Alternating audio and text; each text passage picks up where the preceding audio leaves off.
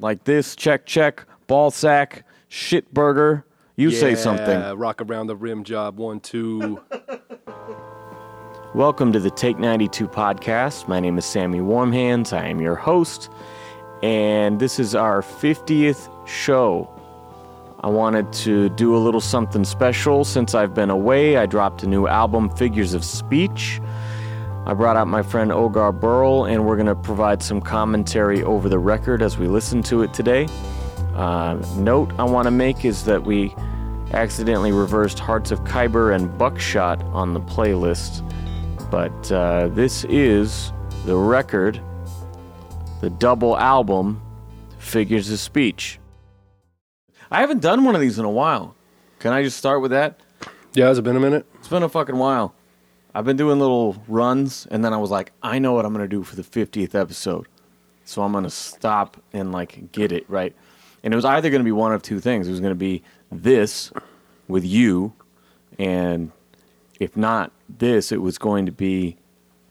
I was finally gonna get Gabe on here and get Webb the free range human in the house, but he also lives far away and cannot get here, so I would have had to come to him.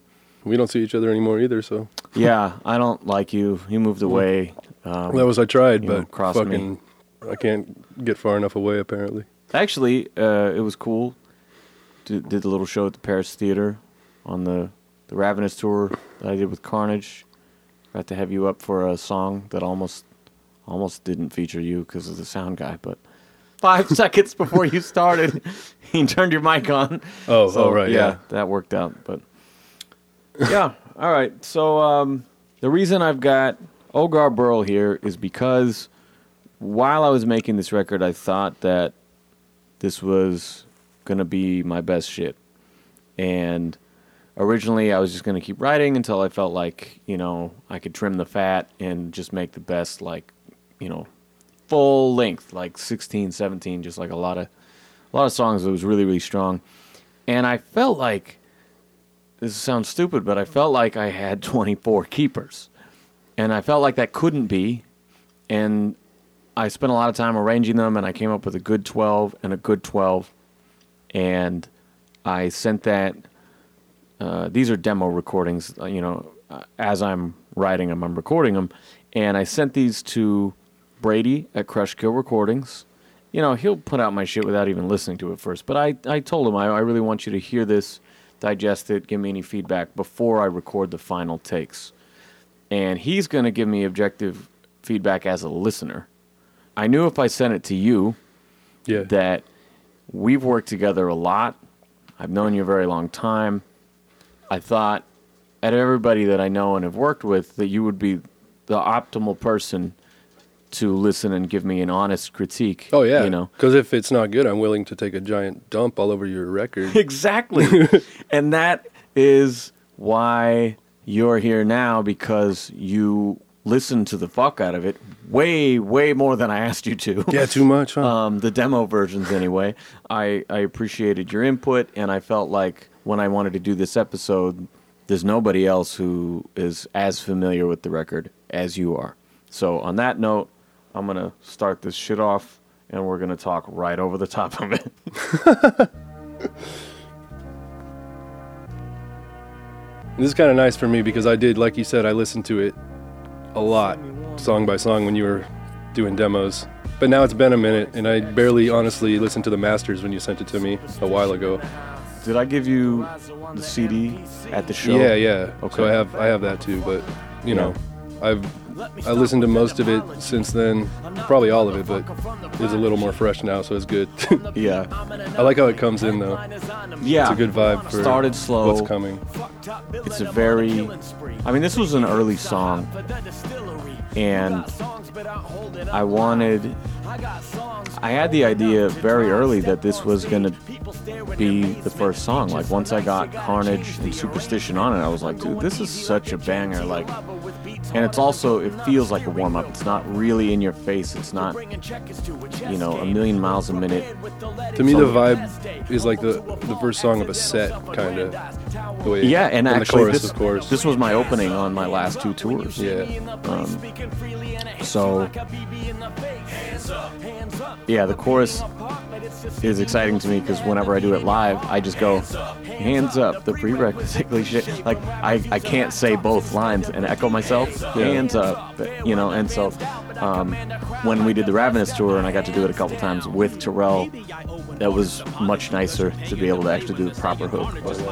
Um, And there he is. I want to shout out Durazo, who I had just finished producing a record called Polarities with Cerebral Cortex, and all of the beats were by Durazo, and he had given me one that's for Cubicle, and I bought this one for him.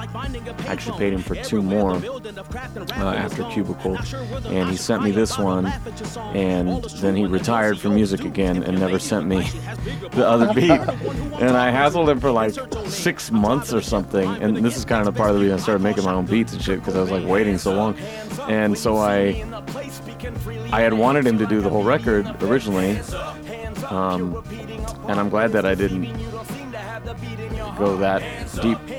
That's good though. You get the elusive beats. It's you got some, Yeah. some mystique to your shit. Yeah, I think it's got a consistency, but there is a good amount of contributors to it. Pull your pull your mic, angle it a little bit in, in towards you.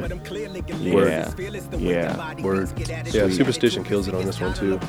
yeah. I was um, La-di-da-di-dee. Club Level Rocky Three. See, it's gonna be easy to fall into that. Yeah, just let's just rap along to all the verses.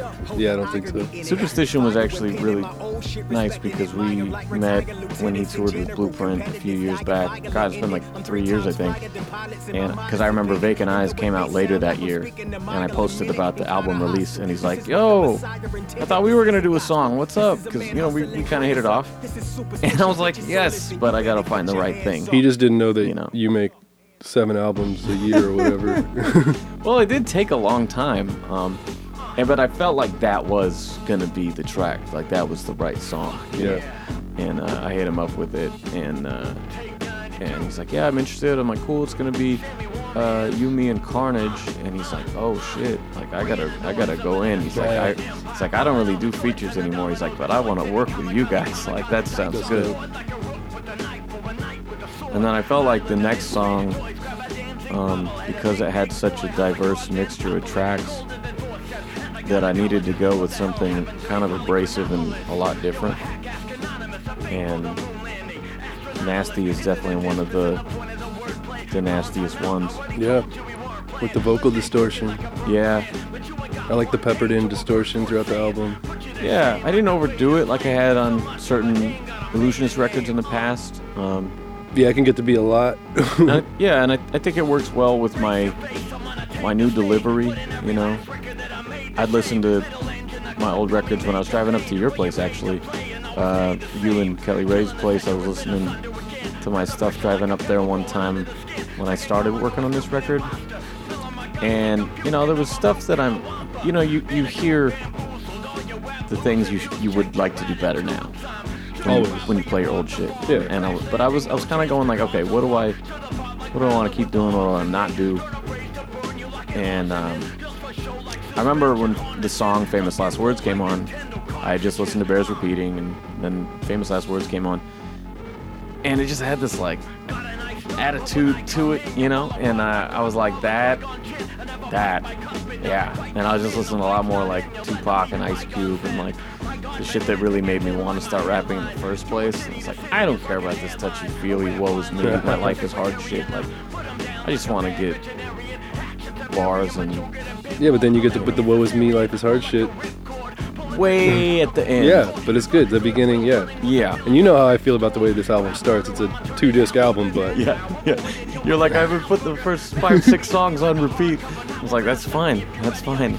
but that says something for how you start the record. I mean, that's that's that vibe, you know. It's a mix of vibes too, but it's you know, I think what's funny about people's feedback now that it's out is it's way different than I expected. Because you and me, I think, have the exact same taste. I'm like a disc one dude. Like disc one is the shit I was on when I was, you know, like this. This song, one motherfucker with the razor tongue, the place to run. Your days are done. You know, just like a hard shit. That's what I wanted to do.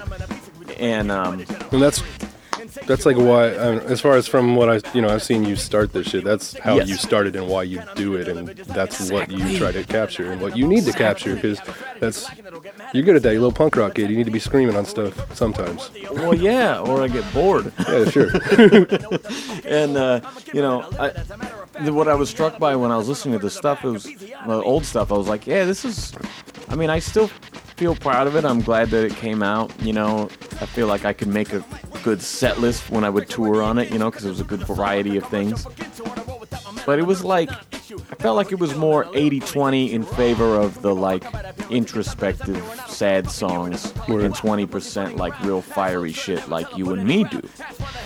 And I, and as much as I love Rare Form, and I'd put that up in, you know, my top three rap albums I've made, it's still, um, it wasn't quite grimy, you know? Yeah. It still sounded modern. It was boom bap, but it sounded modern. Yeah, I know what you mean. And I didn't want that for this one, and I don't want that for your solo record. Word. Um, you know, because this is the shit that we came up loving. This is why we started. It was just But that's what's up. That's why you make the next one, right? Because you listen Yes. to the one before and then you get ideas. And I mean, you know, I don't even want to talk about our first record, but that then, then you know that one comes out, move on past it. You feel a little, you know, I don't know, not as not the same as you did when it came out, obviously. And then Rare Form comes out the next shit, and then yeah, it makes me want to make the next one. totally. And uh, you know, you mentioned Break the Bank. You didn't want to say its name. I'm saying its name. Um, I didn't. It, I- that's fine. I'm not. I'm I not. listened I'm to not it- blacking it out of existence. Yeah. It's just. I just don't like want when to we hear were in it the right now. End, and the guys would get so fucking mad if anybody said something about EPD. They'd get just like their skin would crawl. They fucking hated it, and I was like, "What, dude? We made like four albums in high school. Like that's awesome. Be stoked. Like it's fine. Yeah, and it became. I mean, it, it's you build on where you're at now, and Exactly. I don't want to put that. I don't want to put the music on, but I'll say the name of the record, I guess. I think Break the Bank because I, I went back and listened to that one um, a couple months ago, and I I think I texted you. I said I realized what's wrong with this record. I wanted this record to uh, to push you into the studio and like have you lay some shit down, and I feel like the weak spots on the record are just me, for the most Yeah. part. I think the the you know the art design should have been a flyer, and we should have done something else for that um, because it is it's not a it's a fun record but it's you know it's not a joke and um, i feel like i should have just pushed it more as your project um, Yeah, I treated it uh, like I mean I hadn't done anything. I hadn't even recorded anything. Well, that one we did one track before that, yeah but I did. I mean, to me, it kind of was like a demo album almost because I mean Oh, the, yeah. the rate that you push things out, and I'd never Well, done no, it we- before. and then by the we time crapped it out yeah, there was no Well, I know, but you know, there I was no mean, stakes there was no I'm happy to have it. done that because then like I'm, then you move on to the next thing, and then that's a building block. yep did you even hear the b dolan verse before Before i don't what? i don't think so because I mean, I've heard it was like the last thing we did you sent. this and gift the gab were like the last things we did before I don't think I heard it till till you gave me the CD, maybe. okay But you sent me like a clip of it, remember? Because I was like, who the? I couldn't like figure it Yeah. out because it was a little phone clip. Like, who the fuck is that? i was really happy with this one I like this verse though. i didn't know he was gonna This do song became. You were saying. I remember when you sent me this song. You're like, it needs something. I don't know what it needs. Somebody, somebody's gonna come on and like fix Yeah. it or something. But you know, I, wouldn't have thought I it'd be spent- Dylan, but that shit worked. I spent a good more time, a good bit of time um, mixing it better too, because Yeah. my edit was slightly off on the samples. Because if you listen closely, there's one drum break on the left, one drum break on the right, and there's similar patterns, but they're different drummers from different records. Um, and then I've got a left or a, a center snare and kick to kind of tie it together. Um, but yeah, if you listen with headphones, you can hear the subtle differences, and it was kind of like flamming some of the kicks, and it just sounded Oh, yeah, weird. off. And so I brought it just a nudge tighter.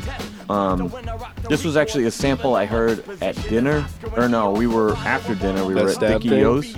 Yeah, we were at Dickie O's at uh, uh, next door to Dickie Joe's getting some frozen yogurt, and I heard this song come on the background radio, and I was like, "Oh, what is this?" And I start googling the lyrics to find it, and I get home and I sample it, and I'm chopping it. And I was like, "Wait, this is the sample from In the Hood on the first track of uh, Oh, word. Iron Flag, Yeah. Wu Tang. and I was like, I, I Oh, always loved yeah. the sound of that and was annoyed at how they used it. Yeah, No offense, love Wu Tang, but Yeah. no, but it was like a. it- they were using. It's supposed to be like one, two, three, four, da, da, da. But they were Yeah. going one, two, three, Oh, four, Oh, yeah, da, da, and they were they moved the pickup note to the one, which is creative, but I personally didn't like it, and they used the fuck out of it too. Um, and so once I figured that out, I was like, okay, cool, I'm gonna do it different, and I like you know late live bass and like I have a three tier cowbell that I added in there just barely, and like just a little shit, you know, to kind of make it my thing. This is my jam though. Dude, I Pete's getting it. Pete's mad that I haven't put this video out yet because you know I'm trying to stagger him. Is it? You got it done though? Oh yeah, long time ago. Yeah. Like the video that came out this week, Lesions. I finished that in April. Yeah. You know, but I the record wasn't coming yet. You know, and I did this one with him in the summer, sometime, probably Ju- July, something like that. Um, but it came out great. I'll show it to you. Um, it's really funny. We had um, this was obviously going to be a single because it's super fun um, song and super just crazy energy about it, you know. Um, and it's got all the things I like to do, you know, stop the beat and drop in an Adam Sandler sample, you know, or, you know, uh, a lot of references both to underground rappers and to Star Wars, and you know, it's just got all the things for a good like Sammy single, you know. I feel like, Yeah. and, I and don't the weird get shit, and it's weird. It's weird. Yeah, it's weird in a good. But you got it's it's you and Pete being weird, and it's good. Yes, yeah, and uh, he's just a, a, a fucking character. And then and now he's doing his. I had him on my podcast on one of the last episodes, and now he has his own podcast, and uh, and I'm uncomfortable with where it's going. Pete, if you're listening to this, you know I. I was trying to set you straight a little bit when you were here, and now it's it's just getting out of control. Uh, and I and I hope that you know you got to reel it in because if I'm gonna drop this song with you, you know, you can't be bringing all these crazy fucking Trump supporters on your show. Oh. Because then I, I, I, what am I gonna do? I'm gonna shelve the video if you don't stop. No, I'm kidding. um, but uh, yeah, he's got a podcast called Conservatish. We talked about it a little bit here. Um, and then this is the jam. Uh, man, my buddy Josh, he's a DJ by the name Rock and Roll Damnation. Uh, you knew him as the singer of my band Outreach Yep. about 16 years ago, something like that. and uh, now he is a, a DJ who spins records but does not make music. And I hit him up and was like, "Hey, I've been making a lot of beats, and I feel like I have run out of kind of inspiration. I need a little, uh, a little charge, you know, a little something fresh. Is there, is there anything in your collection that you've wanted somebody to sample that you haven't heard?" And he's like, "Oh, dude," and just starts texting me tracks. Um, and he comes over with a stack of records and. He wanted me to hear like the drum and bass break on this, and we were just playing the whole song, and I was like, "Oh my god, there's so fucking much here." Yeah. Um, and when the vocal came on, this part, what think of me? I was just, I couldn't believe it. It was like, this is exactly the shit I'm on right now. It's like- Sammy though. Like it is, man. This is the like fucking giant middle finger mohawk fucking rap shit Yeah. that I was looking for. Thi- yeah, I was like, this is the next famous last word. This is the next nobody gives a fuck, you know? Um, yeah. This is one of those songs where like I did the first two verses and I'm then I have the little scratch break with the flute. I love the flute. Um, reminds me of ill communication, like flute loop or sure shot or something. Um, but I had thought of you know who I should get to finish the song. 'Cause, you know, I got 24 bar verses on a lot of this shit. You know, So I'm going on and on and on. I got the, the false chorus right here. Shut the fuck up and give a damn, you know, like the, the fake chorus. Oh no, I'm gonna keep rapping another eight bars, you know, shit like Yeah. that. And so I was like, you know, maybe I'll get a feature on the end. I was going through my head as to who I was gonna get, and after like a month or so of just brainstorming, I realized like, oh shit, I know how I want to finish the song, and so then I just ran back out here and fucking wrote another 24.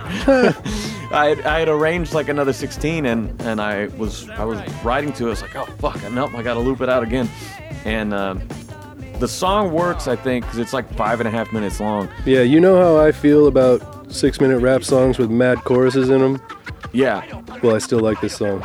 But part of that's because if you listen to the music, it's constantly changing. Yeah. You know, like there's there's little breakdowns, there's you know the drum and bass, there's horns, long horns, short. You know, I tried to give it some some variety when I started extending the verses. Yeah, it doesn't feel like just repeating. Yeah. For sure. And the false chorus thing is actually kind of cool. Yeah, I mean that's not like my idea or anything, but it's it's uh, you know all these little Yeah. like songwriting tricks are things we've heard over many many years and go, oh, I know what would go here. You know, that's just kind of like that's what I hear as a producer when I'm listening to other people's shit or when I have somebody in here. It's like, oh yeah, you know, that works, but if you shorten that chorus, then the second chorus when it's double long is more impactful. You know, like, just little shit like that that we've heard other people do. That line was because um, I had been out here in the studio just writing bars for an hour and a half on this track, and um, I, I was getting pretty fucking tired because it was really late. So I said, I, uh, the height of my prowess, there ain't no power in a nap. It's like, no, it's gold. I'm not going to bed. Something to be said for delirious writing. You know, it's funny when I do this live, I cut off the last hook. And um, I just say I'm putting up one finger. Yeah. And on the record, I said I'm putting up one finger, like, and it feeds into the chorus, and I think it works. But after I played it a couple times, I was like, I don't, I don't like the like anymore. And so I re-recorded it, and then it wasn't as good, and I went back to the old version. This little shit talk was just from the demo. I I, I kept it because I thought it was funny. The idea of like all the rappers on stage that are like wearing a costume, you know, of their like hat with the flat bill and the sticker on it.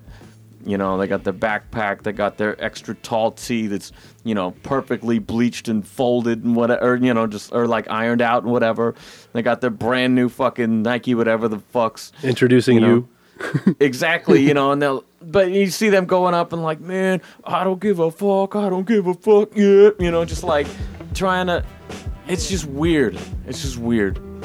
And uh, then you see me roll out of bed and people are like, what the fuck is this guy? And then Like, dude, I look like a piece of shit because I feel, like, a piece, of shit, dude. Like, really? There's no psychology behind it. It's pretty cut and dry. Just look. It is what it looks like, you know? And uh, so I thought that was funny to keep. This song uh, was good except the feature. This, The yeah. guy really phoned it in. Well, I'm surprised you kept the song after you got me on it. Shout out to Sarcasm, though. This shit, this beat is dope. Yeah, um, he did uh, three beats, I think, on this record. He did this one and Lipstick, that kicks off disc two. Uh, that's a banger. I got a lot of good responses from that one live. And actually, I still have people texting me about that one because it's got a lot of lines. This one I felt really happy with. And then you came on, and I was like, Jesus Christ, I gotta, I gotta like match his energy when I do my final takes because I was real laid back. And Yeah, your, your energy, ch- you changed it when you redid the vocals a little bit. yeah, I didn't want to lose w- what it had because it's not an aggressive track, but but we're barring out, you know. Yeah. But then you had this just really um, hungry vibe. Um, I really, I was talking to Philly about, uh, he was listening through it and like, oh man, these features you're listing off people. I was like, yeah, but like, but the, the trick is when I'm getting those people on the record and I have you and Ogar on the record, it's showing people that like, yeah, but my crew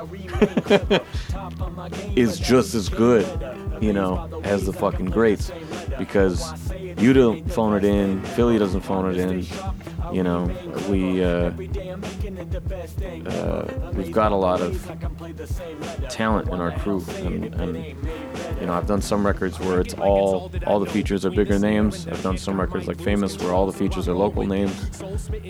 You know, this The one mix is dope. That's that hip hop shit, dude. I I discovered so many artists just because they were featured on people's albums or just Yeah. standing there reading the back of a CD, like, oh wow, who's that? And it's weird for as much of a liner junkie, liner note junkie as I am, I have so many times there will be a track where I've memorized a dude's verse, who's the guest on the record, but I've never heard one of his albums or something.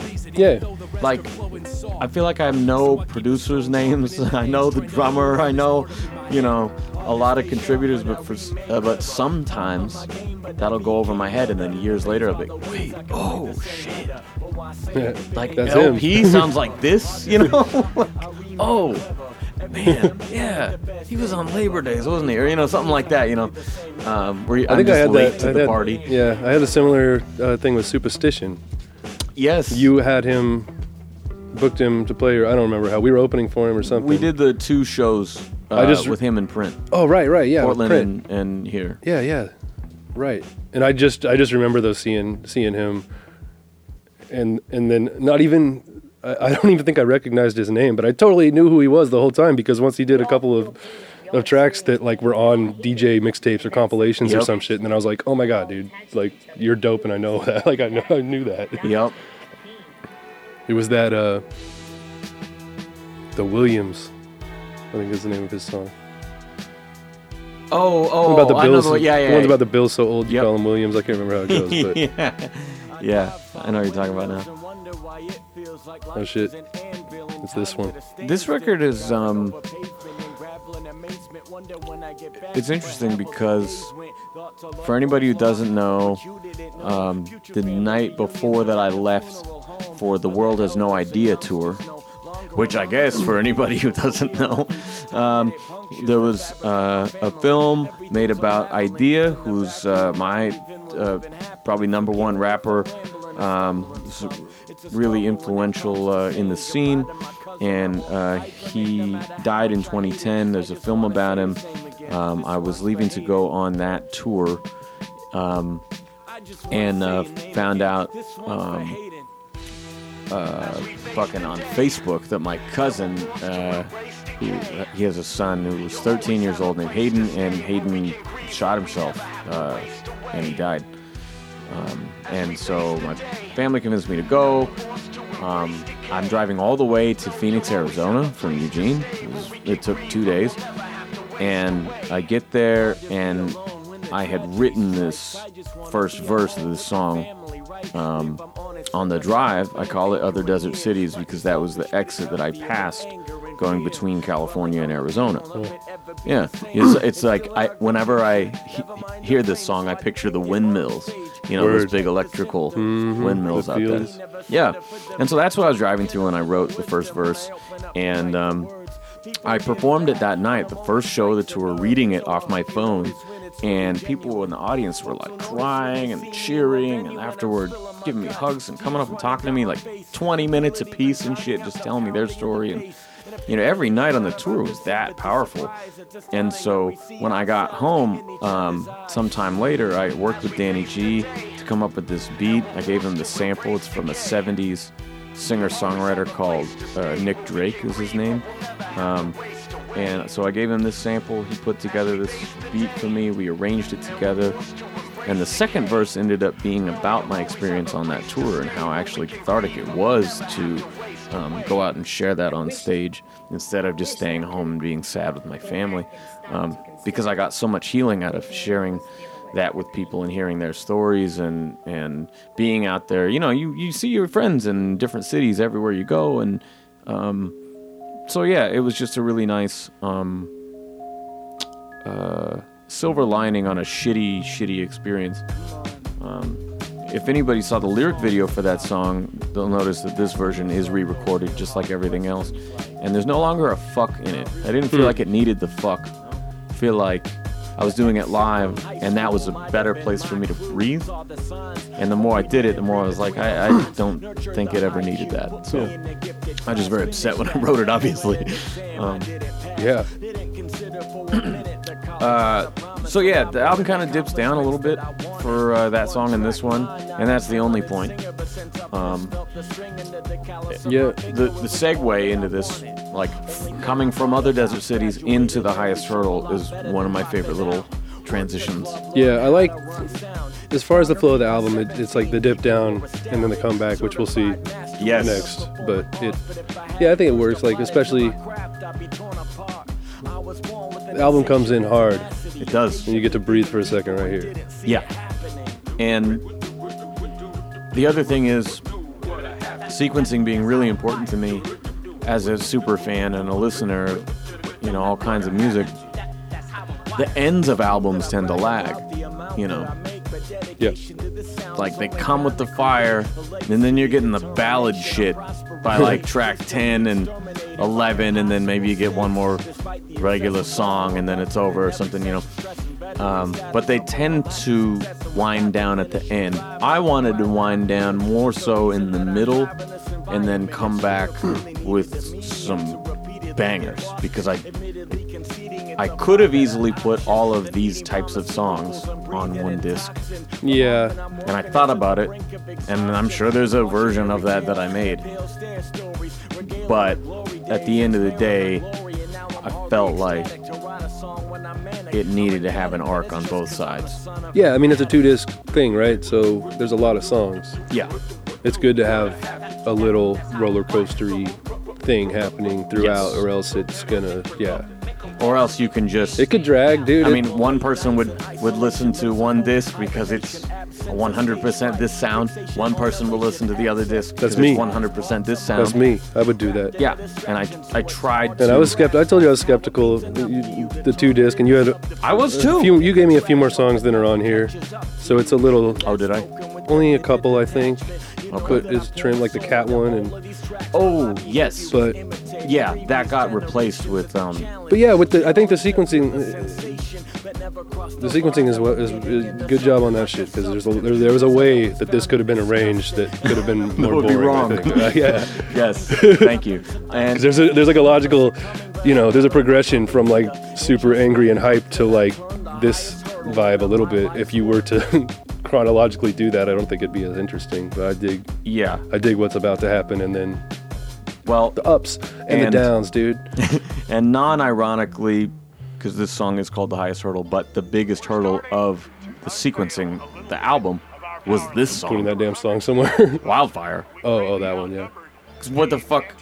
How do you follow this? There's no possible way to follow the hardest, Did you- longest, most intense, topically. I mean, everything about it is. When you wrote this, did you think it was going to be on here, or was this project the thing then? Yeah, Yeah? I, yeah, I figured it would. Yeah. Um, but this was always the last song. Word. Yeah, that, yeah. It was. I mean, when I toured on it last year, this was my closer. How do you? I, there was no it's just way. hard to find somewhere to go from this. Exactly. Yeah. You know, and it's not a political record, and that was part of the reason I felt like the need to keep changing and keep. Like I was just gonna force a million combinations of things to come after this to figure it out. Because originally, Damnation was earlier in the record. It was like I think it came between like Kyber and Buckshot or something like that. It was earlier. Which it fits in. yeah, I heard it's that dirty, version. Yeah. You know. But um, yeah, I really felt like I didn't want that to be. I didn't want to like just rile people up and be all like.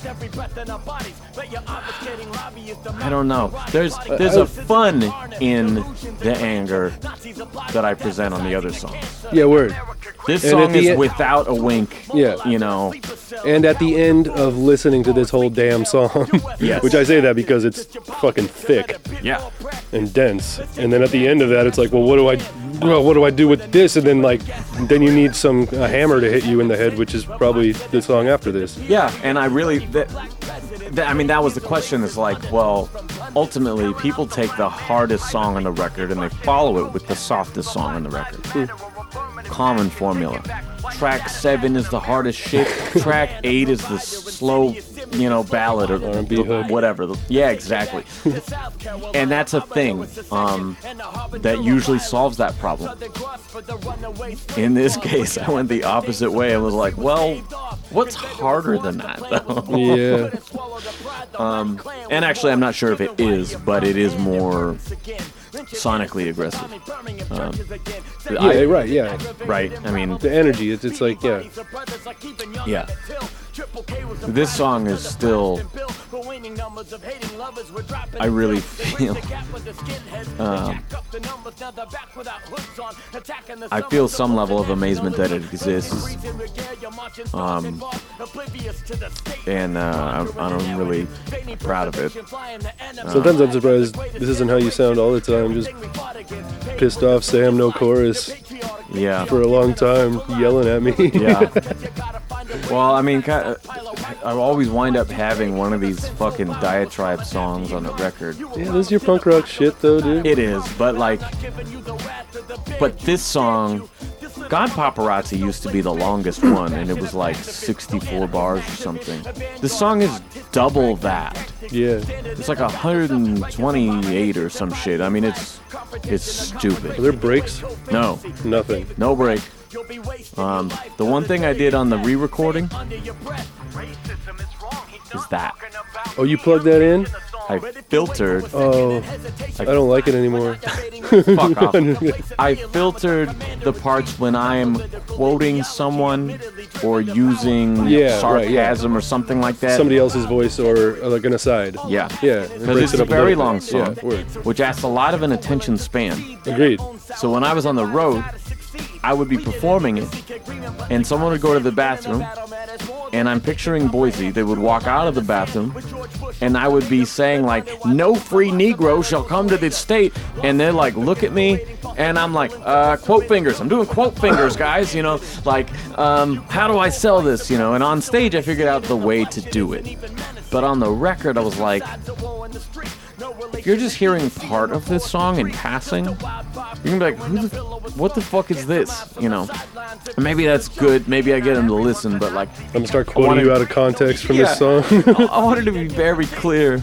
You should make like a, an attack ad, like a campaign you can't ad. put- yeah. Sammy, Sammy Warmhand says, says. his new album says. Um, man, I should do that to myself. Get fucking uh, oh, that'd be good, man. you know. People, controversy sells. You think Sammy Warmhands a dope MC? Turns out he's racist as fuck. Well, we have something to show you. choppy, chop, chop, choppy. But yeah, I'm glad that I did that. And actually, this take was um, I had a little actual listening party. I brought my brother Travis, Evil from the Illusionist, Gradient. We all hung out and listened to it front to back, and I was like, I'm gonna send this in tomorrow. It's the final shit, last chance to tell me I fucked up, you know, basically. And um, Shit, I wasn't there. I would have said it. Oh, I know. But then, after everyone left, that night, I reported wildfire. Like I waited Uh, until the night before So I they sent wouldn't- everything. if you listen to this track, well, no, because they they they listened to the demo version. Yeah. You know, the the one from the video last year, Yeah. the the studio video, and it had this scratch added to it, but it didn't. Um, pretty sure my dog just shit because I smell it. That's great. That's not great. That's fantastic. Is it near or around? No, me? no, no. In the in the house. But Oh, yeah. um, it has a particular brand, and um, I'm I'm really I'm getting a whiff of it here. Um, what I was saying is, I think I just traveled the the extra Yeah. two feet yeah, over here. made it to you. Um, boy. Um, okay. Good Well- boy. Good boy. Um, I don't remember where I was going with that, so I'm just gonna say shout out to Webb on the illest beat ever, and I'm gonna go clean up the dog shit while uh, uh, Damnation plays. I don't know what else to do. It's just happening. Lucky for y'all, it's a good track. I don't know how much I have to say because I'm captivated by the drama unfolding in front of me. He's just cleaning up poop.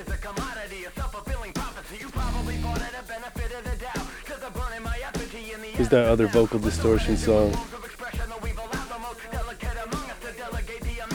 I don't really like any of this album now that he's in the other room. I'm kind of just, you know, humoring him.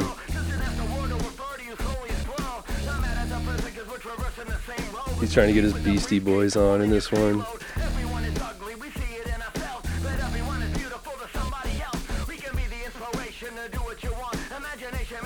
Now this reminds me of old school Sam though, because when I heard his his shit when he would start making rap music, this is kind of that vibe of just yelling on shit with vocal distortion. But that's what he used to do when he was a little punk rock kid.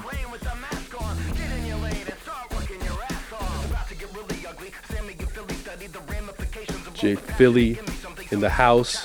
Thank you for the air spray, Sam. Didn't help enough.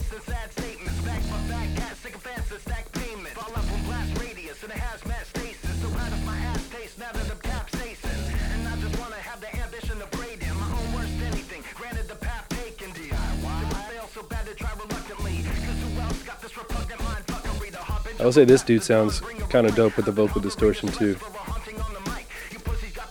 I like Jay Philly style. I never heard him quite like this.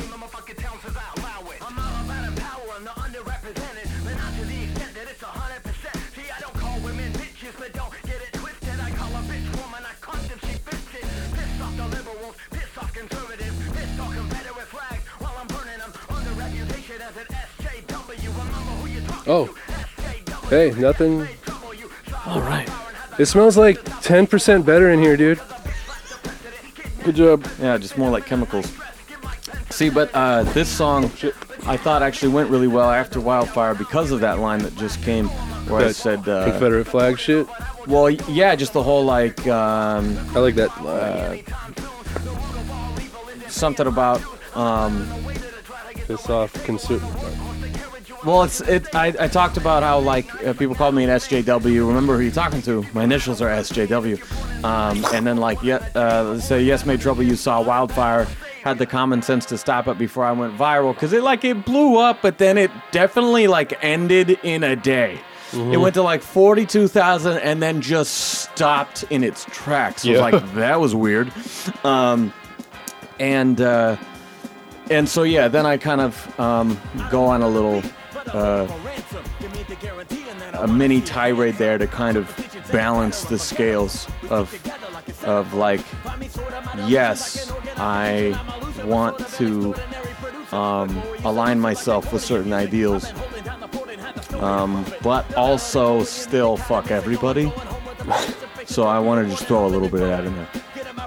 And then this, um, I'm really glad that this is the closer for the first disc. Um, because the closer of my last solo album, Sammy Warmhands album anyway, Bacon Eyes, was Redefine the Flow, featuring Casual. And the beginning of this song, I said, uh, uh, I want to see your hands up, and then I sampled Superstition from the first track of this album, saying hands up. Um, and so there's a little symmetry with the end of the last record. There's a little symmetry with the beginning of the record, and I thought it was just an appropriate closer. And also, once you have casual do this. What the fuck do you? Where, again, where do you go from that?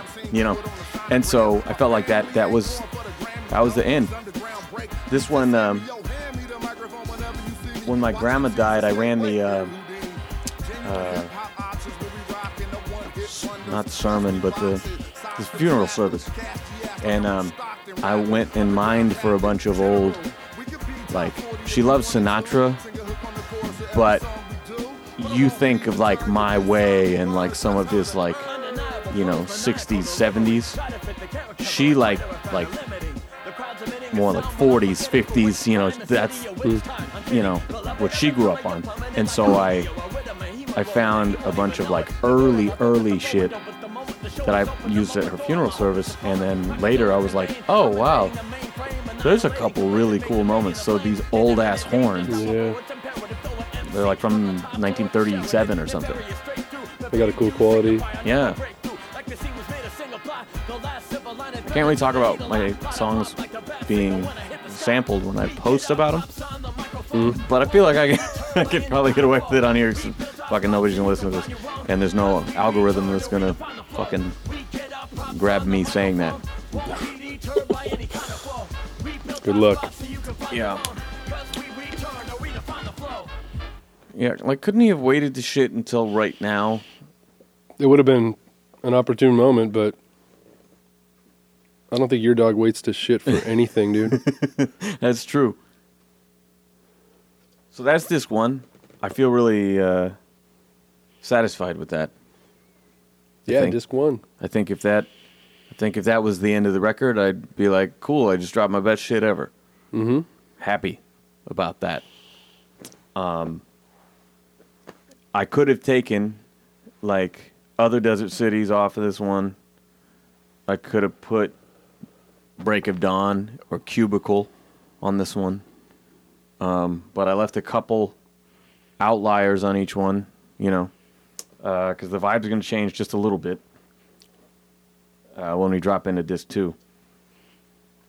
When this has been out long enough, I, I will eventually make myself the disc one version of the vibes. you know, I thought about, I thought about um, doing vinyl with this record, but I don't really have like a, you know, proper tour lined up or anything, and you know, I am kind of, you know, I got a little burned out, man. I did too many fucking shows, That'll and uh, and now, as you can see, I'm building my Batman collection. So, um, so I didn't Are you gonna take it on tour? Is that what you're doing? the next tour? No, I didn't. Um, I Like a museum exhibit? nope. This is just for me, and so I didn't want to throw the money at the vinyl because I didn't know how many shows I was gonna have to sell it, and it's fucking expensive, and I'm not gonna use it. So what the fuck? But I can't afford to do double vinyl. You know, Yeah. Oh, that's just out of the question. So if I do it, it's gonna be a new mix. yeah. Um, so Let me there's different it. ways it could go. Yeah, I'll just let you do it. this is with the Um, Ogar mix, dude. you know, it's all the jams. But it's gonna have to be twelve songs because it's you know you uh, goddamn right. I got it. you I know, already 20, know 'em. 20 per side. But I I was thinking, um, like there's a version I I made up that was just the songs that I made the beats for, like just Yeah. the solo solo solo solo Right. record. You know, all by your little self. and that was pretty cool, but it's still like you need the Durazo ones. You need some, you know, like you just need There's a reason you hit up all those people and paid them money. Exactly. All right. On that note, we're gonna start this two. Uh, this song is called Lipstick, and all you fucking degenerate men out there who I know and am friends with and listen to uh, this music, I'm really blown away that none of you have texted me that you recognize the sample at the beginning of this song. What the fuck are you doing? That's the intro music from Pornhub. Oh, I know you probably watched it on mute or some shit, but it, yeah. I've heard it a few times, I'll say. and then the sample after that, the voices, was actually from the movie Don Jon with Joseph Gordon Levitt and Scarlett Johansson. It's about his porn addiction, so it was perfect. gotcha. But this song is just bars after bars. This was an earlier one you you recorded, right? Or wrote? Probably. I, I don't fucking know. I don't Yeah, fucking actually, know. yeah. You were doing a couple I of did- these shits. Uh, I did at least one we were doing on tour, like uh, when when I was out with you. Well, maybe that was just lesions. Yeah, that was just lesions. Two middle fingers for an alcohol sponsor. There's a story behind that line.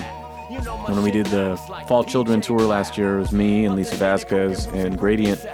And um, I was getting their logos to put on the flyer, and Lisa sent me an email with her logo and the Ninkasi logo. And I was like, hey, I'm sponsored by these guys, you know, put that on the flyer and they'll The help us out. brewery. Yeah, like they'll help us out with the, um, uh, you know, some promotion costs or something. And I was like, yeah, I'm not gonna do that. If you wanted to, you know, you could make an alternate version, you know, for yourself. And so me and Thomas shared our actual Pat Jensen flyer for the tour, and she made a different one. Because I was like, I'm not gonna deprive you of the money you're entitled to, but I don't like. It's bad enough I gotta live in bars on the road. Like, I'm not going that deep with it. Sorry. Um, so, yeah, I cut it. And that's why. The family tree is literally fucking littered with alcoholics and addicts. yeah, that's. No. doggy. Can't break the spirit. Yeah, you know, I mean, I roll with you on tour all the damn time, and Yeah. watching you exist in the bar is even still weird to me. Yeah. Well, because you've known me all this time. Yeah, straight edge kid till now, straight edge guy. Yeah. I mean, I'm still this. Sure, we've all grown and changed, but I'm just saying, like, more than most people, I'm still the same fucking person I was when I was 14. Not gonna disagree. Right? You're like the. I don't think I know anyone who's more of their 14 year old self than Sam. And I'm gonna interpret that as a compliment, but whatever, whatever you meant Oh, with it. I know what I mean with it. So, um, now my dog is humping the air well, now he's. you. It's less air now and I don't a little know more what- foot. You're he. I don't know what to He do. He just gets riled up when I come over. He likes visitors, but um, okay, I'm gonna scoop in here. If he wasn't such a defecator, I might hang out with him. you call it a FU record. like when you have a FU record. This is a Fresh Listen Prince studio, interview. You have a record that is so undeniable. It does not matter what you've done before. Anybody who ever hated you ever, you say, "Hey, F you." I dare you to try not to play this record. That's great. That's great. I love that. There's a couple podcast samples on this album.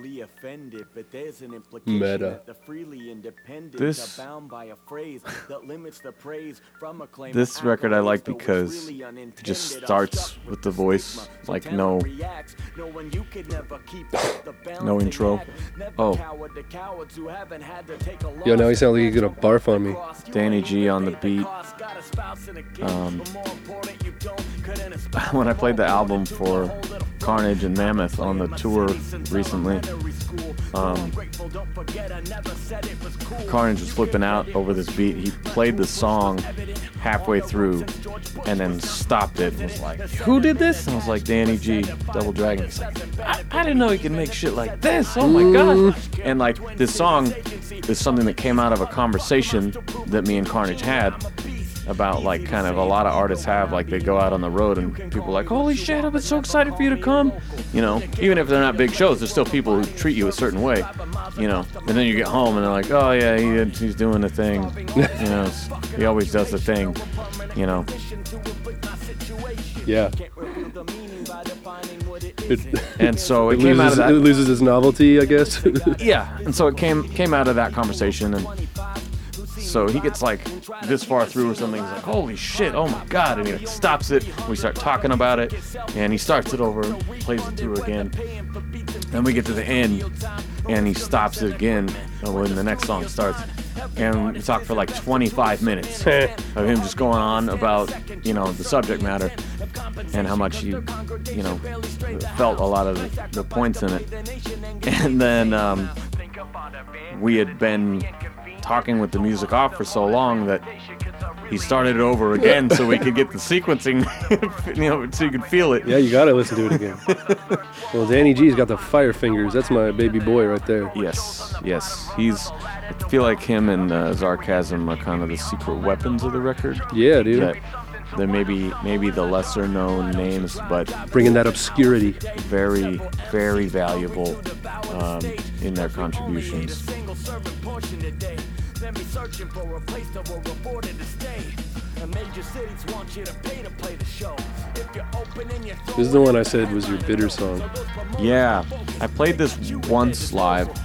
and it was the Epic Beard Men show, and I had the crowd like in the palm of my hand, and I did this one, and I I lost some of them because it's a little angry. Yeah, it's a little fuck you audiency. And It could, or- is. I mean, it's to not, me, it's not because I know what you're saying. It's not fuck you, the people that are here. Yeah, word. but- that's the part. But yeah. exactly. and so and so the the risk is that it comes off like you're mad at them. And I talked to Terrell about this, as I just said. One of the things we came up with was he goes, uh, you should play with different ways to deliver it um, on stage because I think you should keep playing it. But I think you should um, not go so hard on it like you did on the record at the shows. And so what I tried was um, I just did it a cappella because on this tour I didn't have an a cappella in my set. Mm-hmm. And so the last night of it, I did it like that, and I brought the intensity way down. And you know, you Hmm. Then play like up a- certain lines, you play down certain lines, you know, and um, it's much more conversational. And the reaction was great. But it's more. It's a little more internal Yes. that way. It seems like, right? Yes, it's more personal Yeah. because when I did uh, the Bears Repeating Tour, I always had The End is Inevitable, you know, that's a really dark, fuck this, what the fuck are we doing here song. But when I took the music out, it became instantly more relatable. You could get what I was saying more, you know, where I was coming from with it. Um, and I felt like this fixed Yeah. that song in that. In Yeah, when way. you have an already kind of kind of negative topic and then you come hard over the top of that Yeah. with the vocals, it can come off as Yeah. just anger toward the listener. I don't want to wildfire the listeners. you Yeah, know? word. Yeah, that's for somebody else. Yeah, Nazis. you I don't want to fucking- wildfire the, the the on the fence fans and push them over the other side of the fence. You know, Um, but you angry. that line could afford more stuff, but still I'm stuck here at home. Is because last year, exactly a year ago, I got home from tour and went. I just did five or six tours in no six tours in 14 months. Fuck that. And uh, I well, I say I did nothing, but I did nothing in this room. I didn't go into the studio. I wrote another book. Started buying Batman figures like a motherfucker. Uh, you know, I just stopped giving a fuck. And it's funny because now I have this record I'm really proud of, and clearly I did put a lot of work into it, but I'm like the least invested in my career that I've been in my adult life. I feel like if people want to come to me, that's great. Yeah. I've, I've, give, I've given you a lot of me, and right now I'm gonna save some for me, and I'm gonna hang out at home. I spent 12 Your months grind here. is fucking nuts, though, dude. Like you're you hanging out at home is is doing like four times as much art that I'm gonna make. So and that But- it's true to an extent because it it will seem like that. My year off, I'm still dropping a double album and all the singles that come with that, you know, and still did a mini tour with Carnage for six days. Right. So I mean, yes. But for real, there will be weeks where I don't even open this door. Mm-hmm. That doesn't happen. yeah, that. I didn't. Yeah, that does not happen. And so, um, I didn't even know that. That's that is weird. I, yeah, I didn't know you were you were not in here all the time.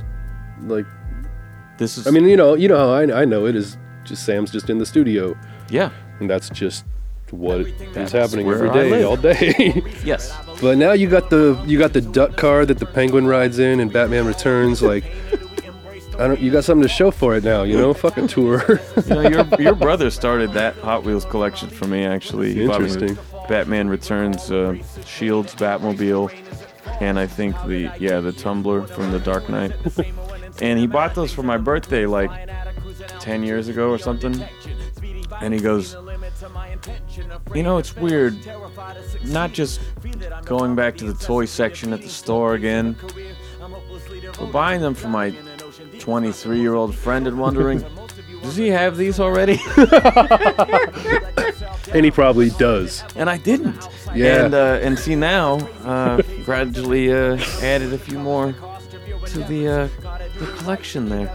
I wanted to have just a few big more. vehicle selection. If on- I could- just like in one place. But I mean, I've been coming into this room for a while, and it's always had a bunch of like stuff in it, random stuff, movie posters and promo gear. it's almost all gone now. yeah, but well, It's there's all, the same amount of stuff, but now it's Batman. Way more shit. well, there's more actually. shit actually, yeah, Yeah. Because the more I look around, I'm, it's like uh yeah, it's some kind of weird museum exhibit, is what it's becoming.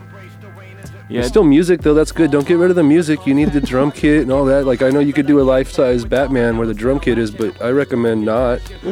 Yeah, yeah. I saw one guy who has his bat wing like hanging from the ceiling, and I was like, "Oh, that looks cool." Oh, you can do a Gotham City skyline with the bat. Oh, I never mind. Well, see, what I want to do with that is I want to get the Jesus the- Christ. I want to get the skyline, and I've seen guys put it in the because I have an Instagram page that's just my Batman stuff. My so I- brother showed me that. so I don't bother everyone else with it. Yeah. so if anyone wants to follow at Bat Fan Addict, Watch Sam um, open boxes. you could do that. Yeah, the, oh, the unboxing videos uh, didn't really do it. Like nobody watched them because Weird. my following doesn't watch that shit, so it didn't really cross over. But um, what I was gonna say is these guys have giant bookshelves with their figures on them, and in the like pasted in the backs like wallpaper, they have skylines and like set pieces and shit like that. I, and it was just pretty rad. I think I might do it. Something to aspire to. I mean, you have artist friends. You have tall walls in here. And I have two or three different like bat signals too, like Yeah, I'm sure you like do. light up on like light up the wall. Yeah. But I keep the good one in the bedroom, Right. you know, for obvious reasons. Well, You know, that little clip was from a podcast. I don't remember the name of it. But that's Kathy Averill, uh, Averill, um, uh, the owner of Crushkill Recordings, which I'm on, talking about the the transformative experience that uh, uh, that I had meeting Eyedea and meeting Brady and meeting Kathy. Um, this is one of my favorite tracks on the record. I made the beat, and it just it's one of those that just rhythmically talks to you. It just comes right out. yeah, you're just playing the mouth drums. Exactly. Yeah. And there's so many different patterns I do on this one because it's just like this is my tempo, you know. Yeah, yeah. These are my kind of drums. Um, and I I felt like it reminded me. That's actually one of the one of the few beats I made where that's not my bass playing. It's a sample from the Donnas, which is why it's called Break of Dawn. Um, but I uh, I realized it reminded me a little bit of the Dust Brothers beat from Devil's Haircut from Beck, Yeah. and the chorus, Devil's Haircut in my mind. It just had that sort of vibe to it, and I was like, wait, I know the drum break from that, don't I? And I texted Gabe. I was like, yo, Dust Brothers, Devil's Haircut. That's pretty purdy. And he's like, yeah, yeah, totally. Sends me a track. I'm like, yes. And so I added that drum break in there just as like a further nod to those dudes. Dope. Um, Gab. Gab was the very, very last piece of this Distorted gab. to come through. Yeah, which um, uh, I was not hesitant to do because he's done that a number of times on his own Yeah, records. So yeah. I was like, he's not gonna care. Telephony shit. Yeah, because originally I recorded it clean as fuck, but um, you know, Gab in the studio, uh, you know, does like, um, you know, multi-tracking and and and stuff like that, and I, I like mine just to be like one take, and so I felt like the best way to make it feel like we were doing the same thing Yeah. yeah. was to put the fuzz on there. This song, I had. Um, this song's weird because it's like on one hand I feel like it's kind of an afterthought song, but I really like it. like um, this is a sample that I was sitting on for a really long time, and Danny did a great job with it. Also has a very beastie like communication vibe. And again, the verses just kind of came right out. Like almost this whole record is stream of consciousness verses. There's no saving up lines and shit. I don't know. It was cool. I actually originally hit up Dem Atlas about doing the hook on it, and he said yes, and uh, gave me his email, and then you know, Dem Atlas. Um, it didn't happen, and so I wrote that hook, and uh, you know it was okay, but it wasn't. It, it- wasn't sitting right with me. And I remember back to the Illusionist days when um, I had a chorus that wasn't quite right, and I had Ev come and um, track it instead. And um, both Gradient and Skeptic had given me shit um, when I was like texting them about like the features that I was acquiring as we went on the rec, you know, with this process. And both of them had been like, "Oh, when are you gonna get me on the?" And so I hit up Skeptic and I was like, "Hey, um, what if I sort of solve your problem by featuring you redo my hook? So I'm gonna send you this. I want you to track in unison to it, and then I'm gonna remove myself." Yeah. And I did, and I think it feels better than when it was just me. Yeah. Now, aside from Lesions, which was actually recorded for Rare Form and didn't make the cut because it, I already had a solo song and you had a solo song. Yeah. Aside from that, this is the first song. Um, I would say uh, first song completed because I had I had written um, the the verse for Other Desert Cities on the World Is No Idea tour, but I didn't have music or a chorus or a second verse.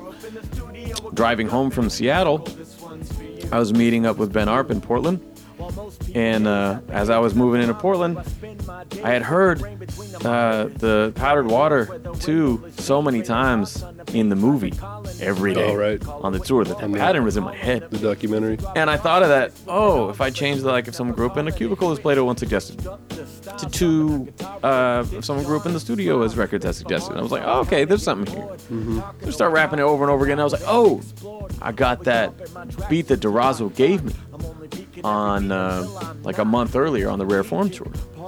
And so I pulled that up on my Dropbox. I plugged it in the aux cord. Came up with the whole chorus thing.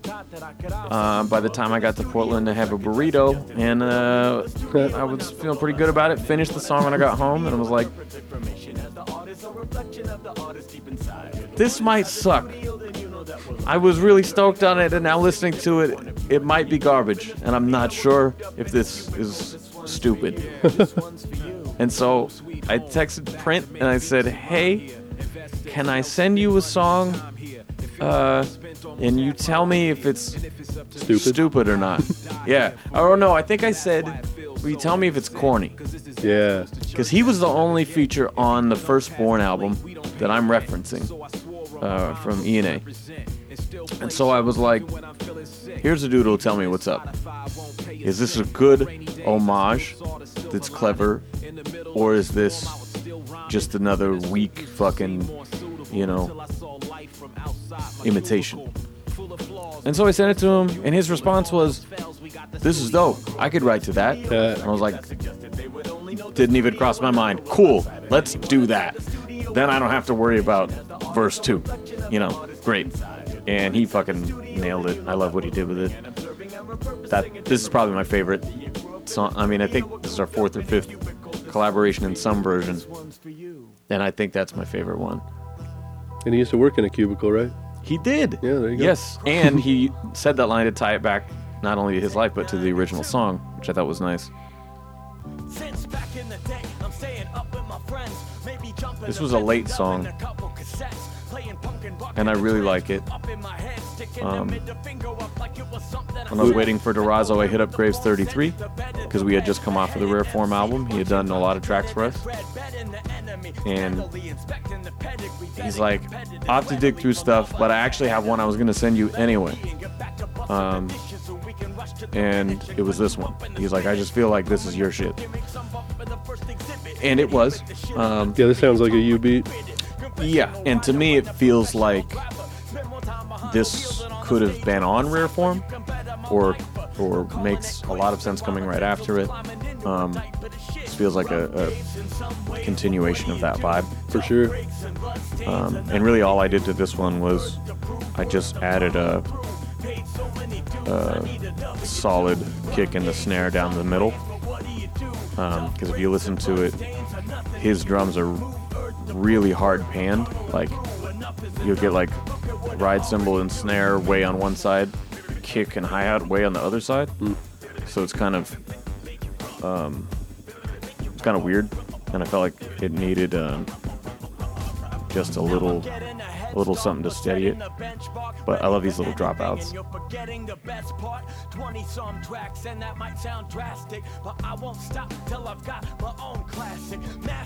I must have written that at the point that I already knew I was probably gonna go for the double. When did you figure that out? Did you just accumulate so much, or did you plan it? Um, I, I can't tell you the exact point, but I mean there there would have been a moment when I went, okay, now I have Either know, two projects, exactly or yeah, yeah because there's there's too much good here to leave on the cutting room floor.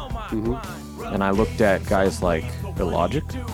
If you look at his body of work, we talked about this on the podcast that um, he would drop an EP or two EPs um, six months or something before his album dropped as like a little, hey, what do you guys think of this style? This is where I'm headed. You know, this is what's gonna be coming.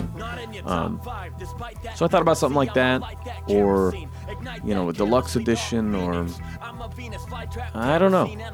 And uh, as I went further and further, and you know, across the 20 song mark, you hear me say like 20 some tracks in this song, and you hear me say on the beginning of Lipstick, I said, uh, you know, double goddamn album, no filler, straight cuts, you know, like on the beginning. yes, And um, so I think I had the confidence in it um, before I, before I sent it to you, you know, before I rapped on it, but I, I still wanted to know that I was right. I think I sent a version of that song of Lipstick to um, DJ Detox because uh, we did a few shows together on Prince tour, Blueprints tour this summer, and um, he was like, "Dude, that song, um, it's like the, uh, uh, oh, now I can't think of my own chorus." Um, but he like quoted back the song. He's like, "That song." He's like, "Can you send that to me? I want to put it on a mixtape." I was like. "Yes." And so I I pulled up the rough mix and I deleted that part on the beginning where it said double album because I didn't know if I was gonna keep yeah. it or not. and I sent it to him without that. Um, this song's a demo. It's the only one that I just left a demo and I didn't change anything. That I said that to my friend Michelle. Um, she's a friend of the Crushkill fan, you know. And um, I wrote this the day that Chris Cornell died, which is why the song is called Chris Cornell. Word. Uh, I'm probably gonna get some disappointed Spotify plays on this one Yeah. which I didn't really think about until it was out. but um, yeah, I talked kind of in the first verse about like, you know, legacy and um, you know the way somebody like Robin Williams or uh, you know Kurt Cobain, you know, lives on in a big way a- after they're gone, um, and how that's kind of one of the benefits of of being a creative person. Um, is that you're making these things that are gonna outlast you. Hopefully. Um, these clips are from John Frusciante of the Chili Peppers. Um, he's one of my favorite musicians and songwriters, and it's interesting hearing him talk about uh, sampling and influence. And then yeah, flipped it on this one and um, kind of talk about the uh, the more present tense Yeah. version of that um, in trying to put out something that's of value and that like it's not always the peak work that's the important thing but like figuring it out the whole process of it Right. by the way the screaming at a wall is a minor threat song Dischord is the record label they were on so even when i'm like straight faced you know speaking from the heart stream of consciousness there's still random little references. Inklings. like i'm still a rapper guys. Don't forget. This is a graves 33 beat as well. And believe it or not up until nasty this was track two of the record. Oh, weird. yeah. No, uh, it, it actually worked really well with the way it was. Um, but uh, that was when it was a single album still. Um, it was like it's like hands down into this song into Razor Tongue. Word. Um, and Razor Tongue kind of served as the like jump start, like oh shit, you know, moment.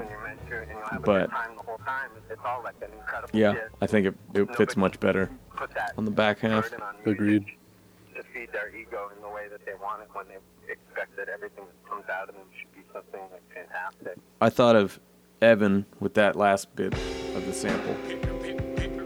Um, 'cause, you know, there's certain artists, friends I have, who get very self-critical and discouraged, and they put up these mental blocks, and then then they can't create, which then only makes them feel bad about not creating, and then you know it's hard. And I, I sent him that. I, I texted him the words of that sample when I found it. Drums in this song are some of my favorites. Even though it's kind of a down tempo song, they're really, really hard. Um, my friend Taylor Morden is directing a couple documentaries now, and his first feature was uh, about a band called The Refreshments. And I hadn't listened to them before, but I liked the movie, so I bought their CD. And on it, I found this drum break Uh, and came out and made this beat.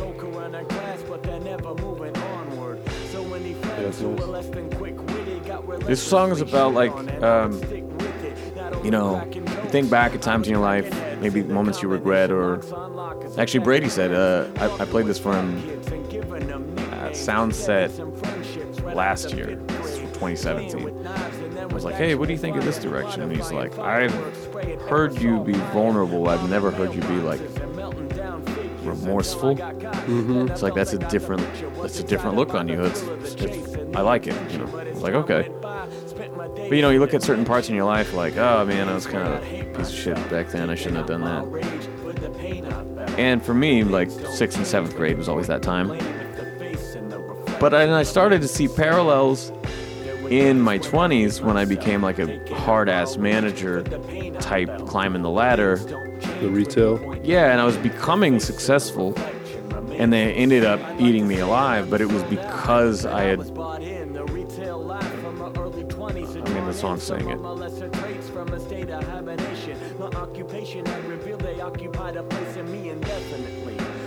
I mean, that's the thing is like, with the benefit of hindsight, I'm seeing that like 10 years later, I'm no longer 12, I'm 22, and I'm going through that um, same shit where I'm insecure about where my life is headed. My band's broken up. I'm grasping at things. I'm really good at this fucking stuff, you know? And so I was just an asshole and climbed my way to the top, and I was pretty cutthroat about it. And I never really saw the parallel until now. And the end of the song, I like the way that it wrapped up because everybody knows the death of a salesman story in that era. But this is kind of me talking about like how I participated in that. You know, it's not all Yeah. like the boogeyman. That's You mean like Death of a fault. Salesman era? You mean like quitting that job and Yes. going out on tour and coming back and just making albums and Yes, and every- changing path? and and people still talk to me about Death of a Salesman, so I know that that, that album resonates, and and we all have those experiences we can draw on those bad bosses and those whatever soul sucking jobs. But really, um, you know, my experience was different than Gabe's and different than Evans in that, uh, you know, I really had gone all in, and Yeah. kind of, you know, compromised myself a bit. So when I left, it was like uh, I was just telling my coworker this the other day. I was like, "Have you seen the movie American Beauty?" It's like you know when Kevin Spacey blackmails his boss and he quits his job, then he goes to the like McDonald's place and he's like, "Uh, sir, I don't know if uh, you're you're overqualified for the position," and he's like, "I want the least amount Yeah, responsibility possible. of responsibility. And that is totally where I was when I left that place. I was like, I'm never doing that crazy shit to myself again. Well, I guess you learned a lot about yourself by going far down a path. Yeah, exactly. This is another sample that I found in a restaurant. Yeah. Oh, Um, this one's new. This replaced Oracle. And actually, and it re- no, it replaced uh, same old song, which was a song I was doing with Chesky. Um, and he was just unable to get around to it because his touring schedule and whatever. Um, that, which was a cool song, and it played off the like of a Salesman reference. Um, but uh, had some like Denzel Washington samples in it from the movie Fences, which is cool. Um, but this one, I was uh, was out at my favorite restaurant, Don Juan's, and they always play this authentic Mexican music, you know. And there's this song playing with this sample. you sent me this like the night you made it. Oh, really? Yeah, you were like, oh, dude, I was in the Mexican restaurant. Check out the sample I got. Well, it was like a month in the making because I went there, and uh, you know, Emmanuel was working, um, my brother's friend, and I was like, hey. Uh, there's a song playing on the radio right now. Do you have like a thing that shows what's playing? You know, it's like, oh yeah, sure, come over here. But I, it had taken me a minute to get him to come to the table, and uh, and so he fires up the monitor, and as it wakes up, it switches to a different song and so I couldn't see it. And then I was there a month later, and the song came on again. and so I like interrupted him at somebody else's table. he had like just poured the drinks, and he was about to walk away. I mean, I waited that much because I'm not. you thought your chicken was raw or something you were so freaking out about? no, no, no. I was like, I was like, yo, that song's on again.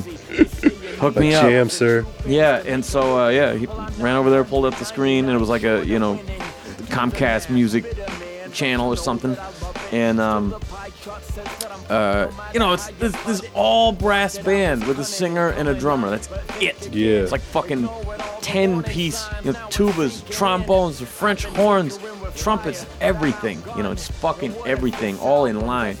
And I I made the beat and it sounded cool, but then I was like. Dog. It sounds a little bit like too happy. It has like a triumphant quality to it. Yeah, for but sure, yeah. also needed to be a little melancholy. So I like pitched it down just a little bit, Mm-hmm. made it a little sadder. And um, Take that sunshine out. yeah, exactly. yeah. Gotta put some dark clouds over it. Sam it up. It's like the I'm like the Bob Ross of black clouds, you know. Just a little Whatever. You got sunshine on this album. Do I? That's good. Hearts of Khyber is sunshine to Yeah, me, for yeah. sure. It's funny. Uh, my mom listened to the record, and um, she goes, uh, "Yeah, this is very." Uh, she's like, "I mean, it's good, No, but it's very like, you know, you said you don't talk like that on records anymore." we all have the experience. Uh, you know, that you're not about like, because I've said, you know, I'm not decapitating motherfuckers and like raping your bitch and like just ridiculous shit. so she that I thought was- you've been reeling it you know, in, which I had, and but I also needed to like like I had been reeling in too much. Um, and I was like, well, yeah, I'm not saying like real destructive, negative shit. You know, she's like, you said the c word multiple times. I'm like, yes, I did. Actually, dude, yeah, Yes, because did. I, mean, I not to that point, but you you showed me this record, and there's some there's some lines on there where I was like, dude, what the fuck? And you're like, yeah, I'm not. You told me like I'm not taking it out, or I don't care like if you think it sucks because I need to say these things. Yeah. but it's just like, Yeah. but I know that because I know what your natural like. If you made records for just you to, if you didn't want anyone to hear them. I know what it would sound like, probably. Well, no, I mean, I don't think about people hearing them until later, but um, No, like when I, I know, but done, you're but I can just picture you wildfiring. uh, all the time. it's just uh, it's an album, but it's a track, but it's there's no choruses, but there's a lot of screaming. He one taked it. I don't know how he did that, but like Yeah, I know what you mean. Um, and I, but I told her I was confused by that response because um, cause I was so happy doing it that I like, oh really? I was like, I felt like it was kind of like an uplifting record. You know, it's like, I mean, I guess I'm talking a lot of shit, but it's all like, uh, you know, it's fun. It's competitive rapping stuff. You know, it's it's not like. Uh, uh, you know, it's not like woe is me. I want to kill myself. I mean, that was the last one. I mean, when she heard uh, Vacant Eyes, she was like, "Yeah, that song makes me cry." I'm like, "Ah, I didn't mean it. Sorry, the, the fuck." You know, that's some mom shit. That's she just. I mean, it made other people cry too. Fuck, but uh, I mean, all you this. know, She, I, she don't want to hear Sam talking like that. yeah, that's that's too dark, right? And then with this one, I was I was like, "Yeah, now this is some fun shit," you know. Yeah. And she's like, "This is, this is She don't want to really hear Sam talking like that either. She's like, this is really angry. I'm like, "Is it?" Shit. I feel you. My grandma loves to hear my tracks, but I cringe every time she tells me she heard one. Grandma, don't listen to the hard part. Please don't listen to the hard part. Illogic was another one we had talked a lot about doing a song, but I never had the right track. Um, he did the song Current um, earlier on the record, but um, he just did the beat for it. Um, this was a Danny G song, and I felt like it was definitely going to be the end.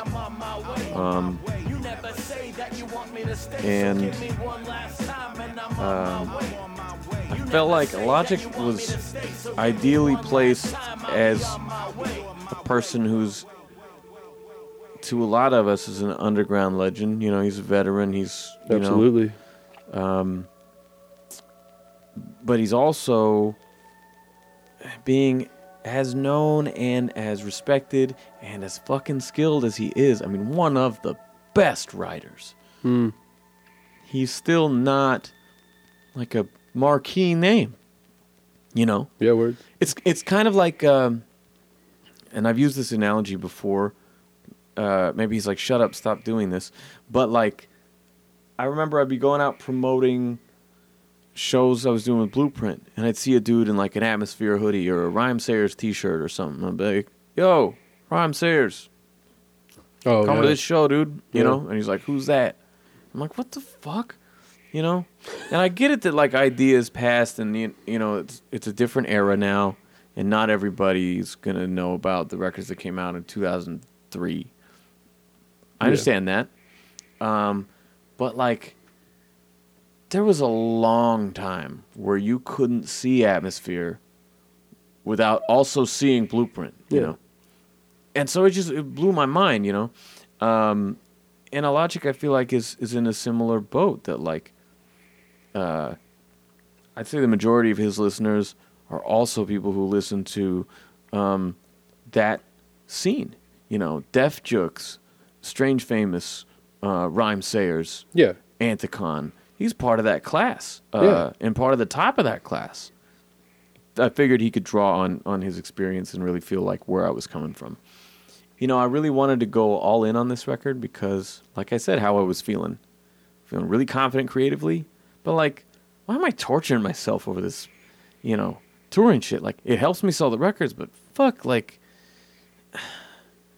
how many, you know, how many times can I play at Gabe's in Iowa City for three people? You know, like, why am I playing Boise for the tenth time and no one's coming? You know, like, uh, Yeah. After a certain point, you got to wonder. You know, you and me had that conversation on the second Rare Form tour of like, dude, we just done five of these in a row. You're like, I'm out. And I'm like, yeah, obviously. Nobody else is dumb as I am to keep doing. Either you become successful uh, or delusional, you know. And I felt like I was, I was just going, this is not good for my sanity. So what I'm going to do with this record is this is the this is the who knows. This is either the end of a chapter hmm. or it's the beginning of the next one. I don't know. But, maybe with that change of attitude, you could, you know, I don't know, man. It's that even that's fresh for you yes, because you've been going at it like a, with a fucking hitting a hammer on the goddamn thing, yes, and then just to step back for a second and be like, dude, who fucking cares? Yes. That might who be- fucking cares. Yeah, dude. That's the thing. Because I'm looking at it going, look. It took me a while t- to get to my 20s, realizing that my life was not what I had pictured it to be. Everyone's 20s is like that. Mine just happened to be public and documented and whatever. Um, And, you know, coming out of this project, it was like I, I felt supercharged. You know, I, I I felt like that Will Smith sample. You know, of like Undeniable shit. this is my fuck you record. You know, if anybody has shit to say about me, or or if if my career falls off and ends right now, if I get hit by a bus tomorrow, or if anything like that happens, and I don't do this the way I've been doing it, Mm-hmm. to have this be the exclamation point on, you know, 2 dozen rap albums or something like that, I'm I'm happy with that. And so that's why I said, you know, you never say that you want me to stay. So give me one last time. I'm I'll on be my on way. my way. You know, That's like a that's a hell of an ender too. I thought so. Um, so I don't know. Yeah, even if it, I mean, whatever. If it's not the last one, then that even that different attitude to the next one. yeah, and I can tell you it's not because me and Gabe have started working on a record. I know it's not gonna be your last Sammy record, and dude. Sammy and Webb. you're um, not stopping. project. But yeah, I mean, but he's in a similar place in that um, here's a really accomplished musician, you know, Mm-hmm. whose audience is next to nothing. You know, like Word. when when when I um, was praising the shit out of the Dusted Temple record, uh, it was either him or Philly. Dope Uh. I was I was like, Dope dude, I'm your record. biggest fan, and and uh, I can't remember if it was him or Philly said, uh, dude, you're our only fan. shit. I'm like, come on, you guys got to get on stage, play some shows. Like, who fucking cares, man? We're just having fun. And that's how they made that dope ass product too. It is, and that's how, that's how I started. Yeah. Oh right, right. Yeah, sure. Um, You know, and that's how the ill started. Mm-hmm. You know, and so that's where me and Gabe were at with this other project too. You know, I I wrote a couple songs with him, and he just kept sending me beats every day, um, and made stuff specifically for this record, and and it was like, wow, I think we got like a solid twelve songs here, um, for me to play with. But you know what? I'm good. I just wrote a lot of shit. Mm-hmm. It was very urgent, and it was better because I waited to get it off my chest. You know, I didn't just write because I had homework to do. Yeah, exactly. So I was like, you know what? We got two bangers.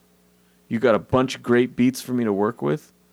Um, I know we usually work really quickly together, but you know what? I'm gonna take my time with it, and I'm not even gonna make an effort to sit down and and make ideas come. Mm-hmm.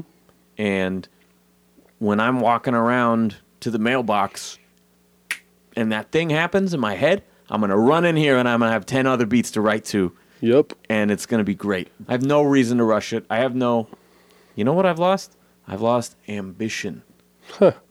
Because I'm more comfortable where I'm at now. Mm-hmm. I've carved out my little place in the scene. There's blemishes on every record, on everyone's record, I'll say, and I don't mean album, um, but uh, in a in a body of work. You know, it's not all the the best shit, but goddamn, it's a it's it's something to be proud of, you know. And and right now, where my head's at is uh, is is DFS. Oh, You know. yeah, Yeah. So screaming. you know, while we work on on finishing that, you know, this Dude, that's dope. this It's the you know, rhyming can come when it comes. Yeah, dude, and it does, and that's how I don't know. For me, that's how creativity works. A lot is just coming in waves, and if you don't embrace the wave, then it'll go by. But if you're ready for it, Yeah. then you just see how far it takes you, man. And, And, and and I think that's a big part is being ready for it. And now I've got this stuff with, with which is part of staying sharp and diligent and all that. But it's not giving yourself homework. It's it's Mm-hmm. just being open. and that's I mean, like I said, this whole record, I'm not, you know, laboriously fucking uh, collecting every thought that I have.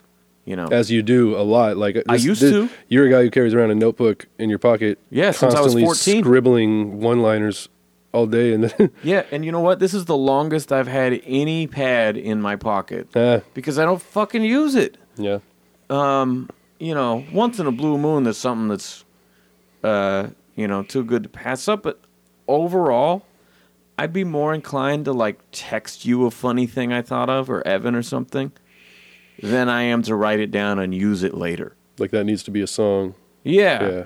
It's more just like, hey, that's funny. That's wordplay. Yeah. Yeah, every every You every know- idea doesn't have to be a song.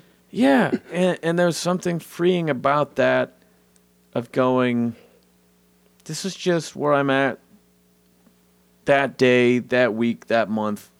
And this record is where I'm at that year. totally. You know, it didn't need.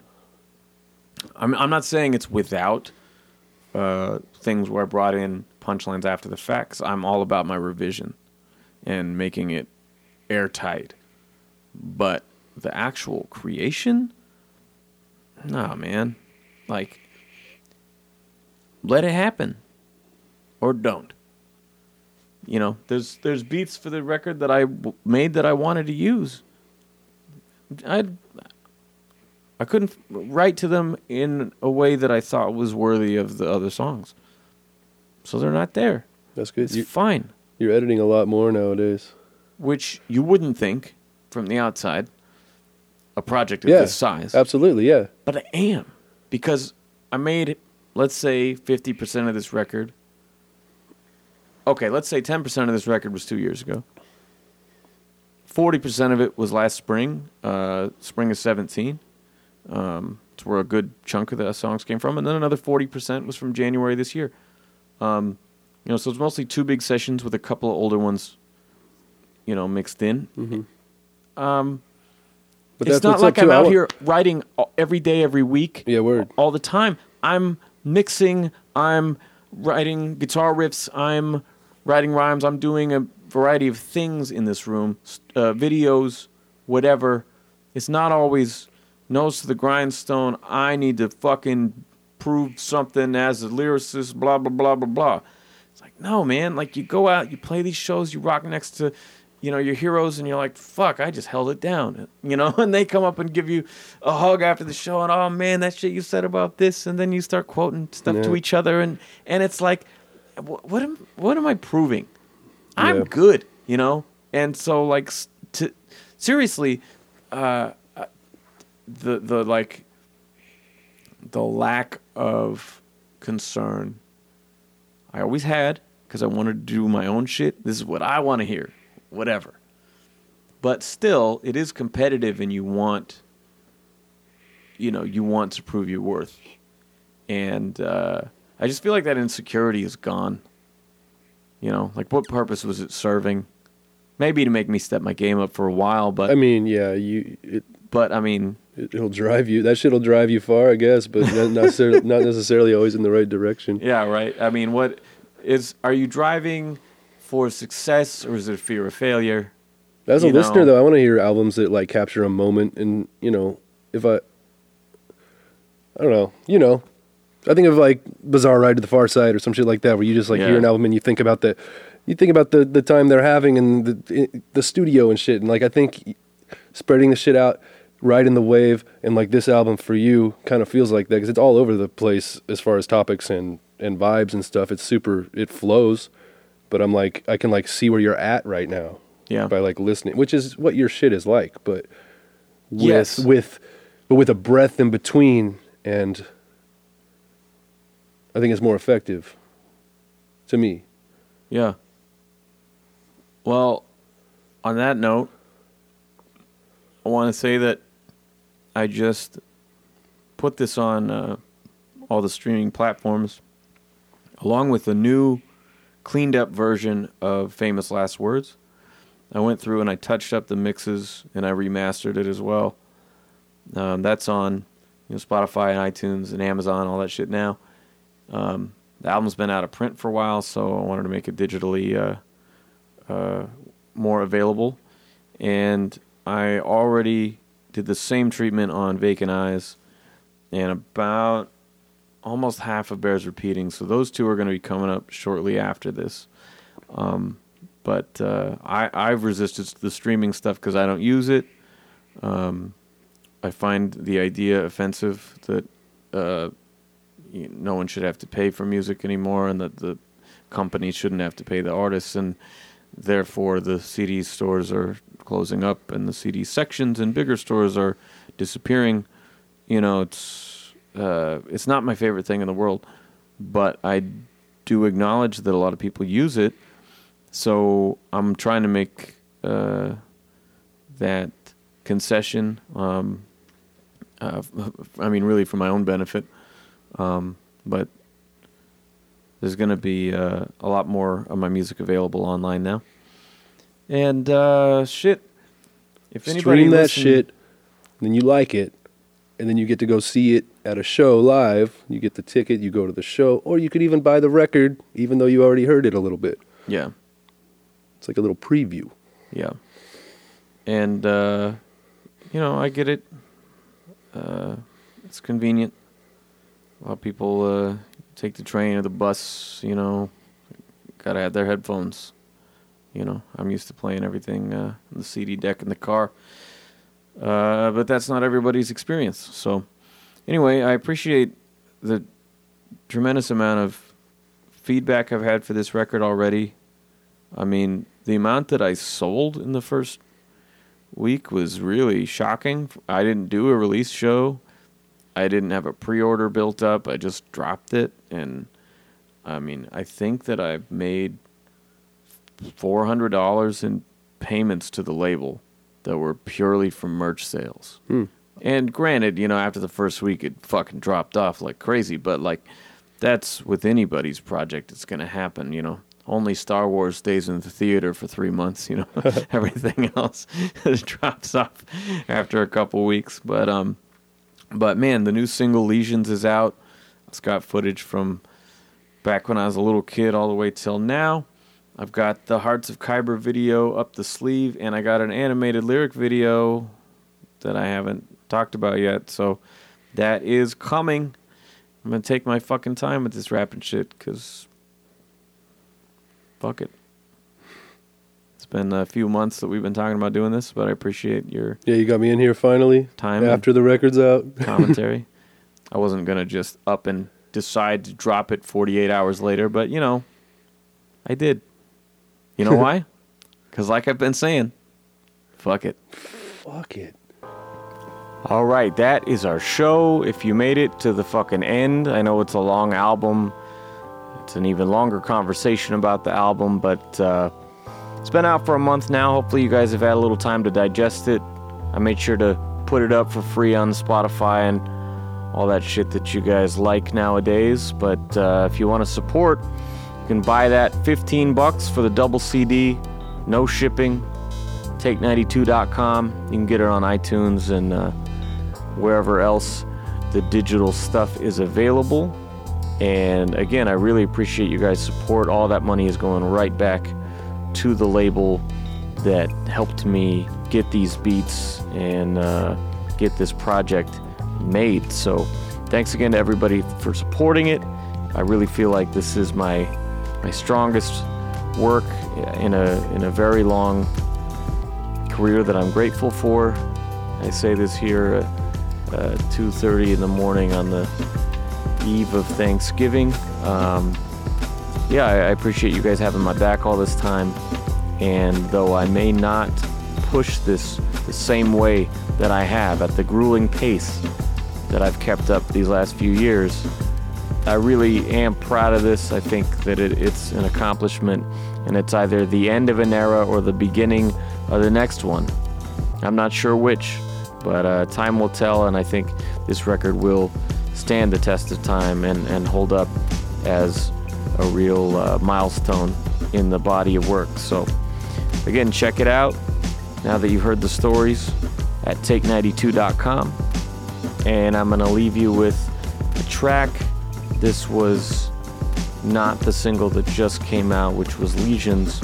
This is a song that I feel is the most indicative of the vibe on this record, the lead single, and that's I Don't Care.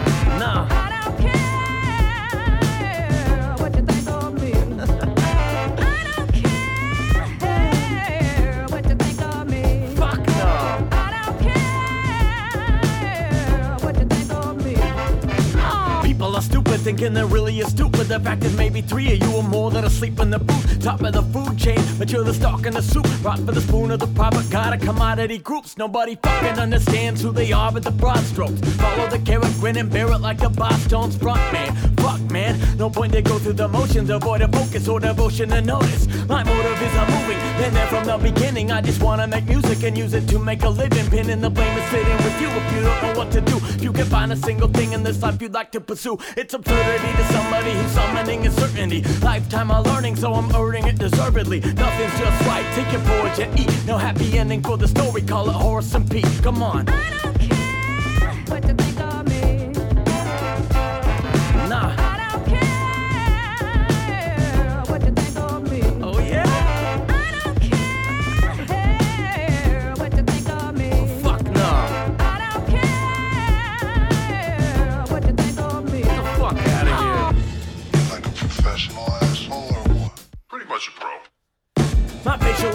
Is a permanent middle finger etching down on the pavement of my foundation a little bigger and it'd be catastrophic.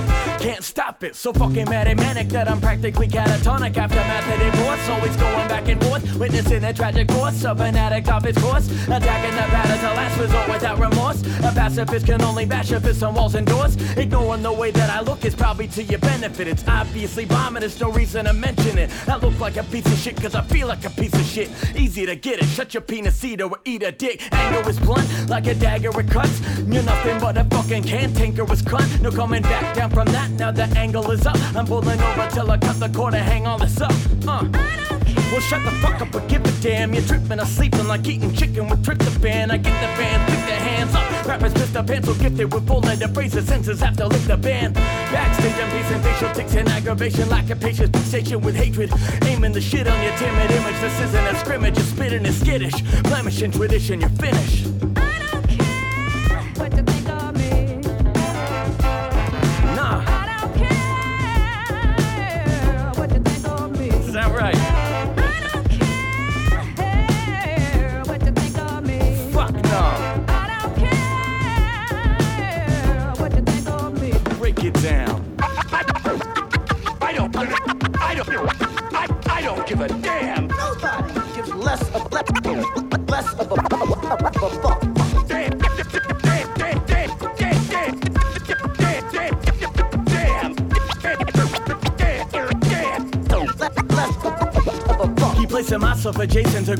On your playlist, facing off or collaborating. I'm as bad as your favorites, giving lessons in sessions like second graders with braces, corrected pages with efforts and left a stain on your faces.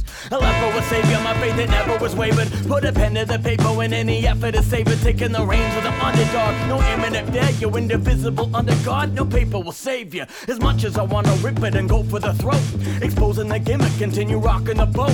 I could argue the music, disputing note for the note. Fuck it, I'll stoop to the murder though. It's all that she wrote. Feeding the monkey on my back, keep it funky when I rap. Eat a street at your rapper because I'm hungrier than that. Been devouring a track for an hour and a half. At the height of my prowess, there ain't no power in a nap. You're about as worthless as a turd of a person. We can't observe it, I'm certain. Pull the curtain, the burden hurt, but I heard your verses are worsening. I'm no stranger to adversity, but you're cursed. I'm driving your hearse, never resigned to be terse and let what I said linger. Were you in the cipher at first? You're a dead ringer at my worst on the verse. I'm a punk singer. Every time that I rhyme, I'm putting up one finger like I don't care what you think of me. Nah.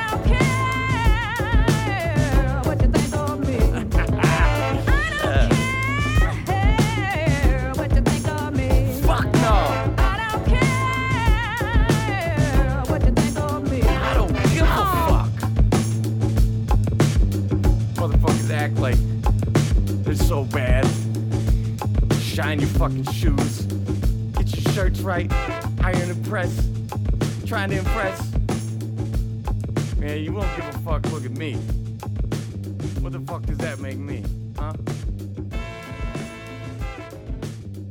If you're wondering, yes, I am hoping to drop some more episodes here shortly. It's been a little while. I think it's time for another run. I'd like to see Marv Ellis on the show. I'd like to see Sapient on the show. These are a couple people I've reached out to. I want to see Webb the Free Range Human, as I mentioned. That's just going to take me uh, driving up to Corvallis, where he lives. I will also be back with a top 10 albums of the year, as always. So stay tuned, subscribe, and, uh, well, fuck yourself, really.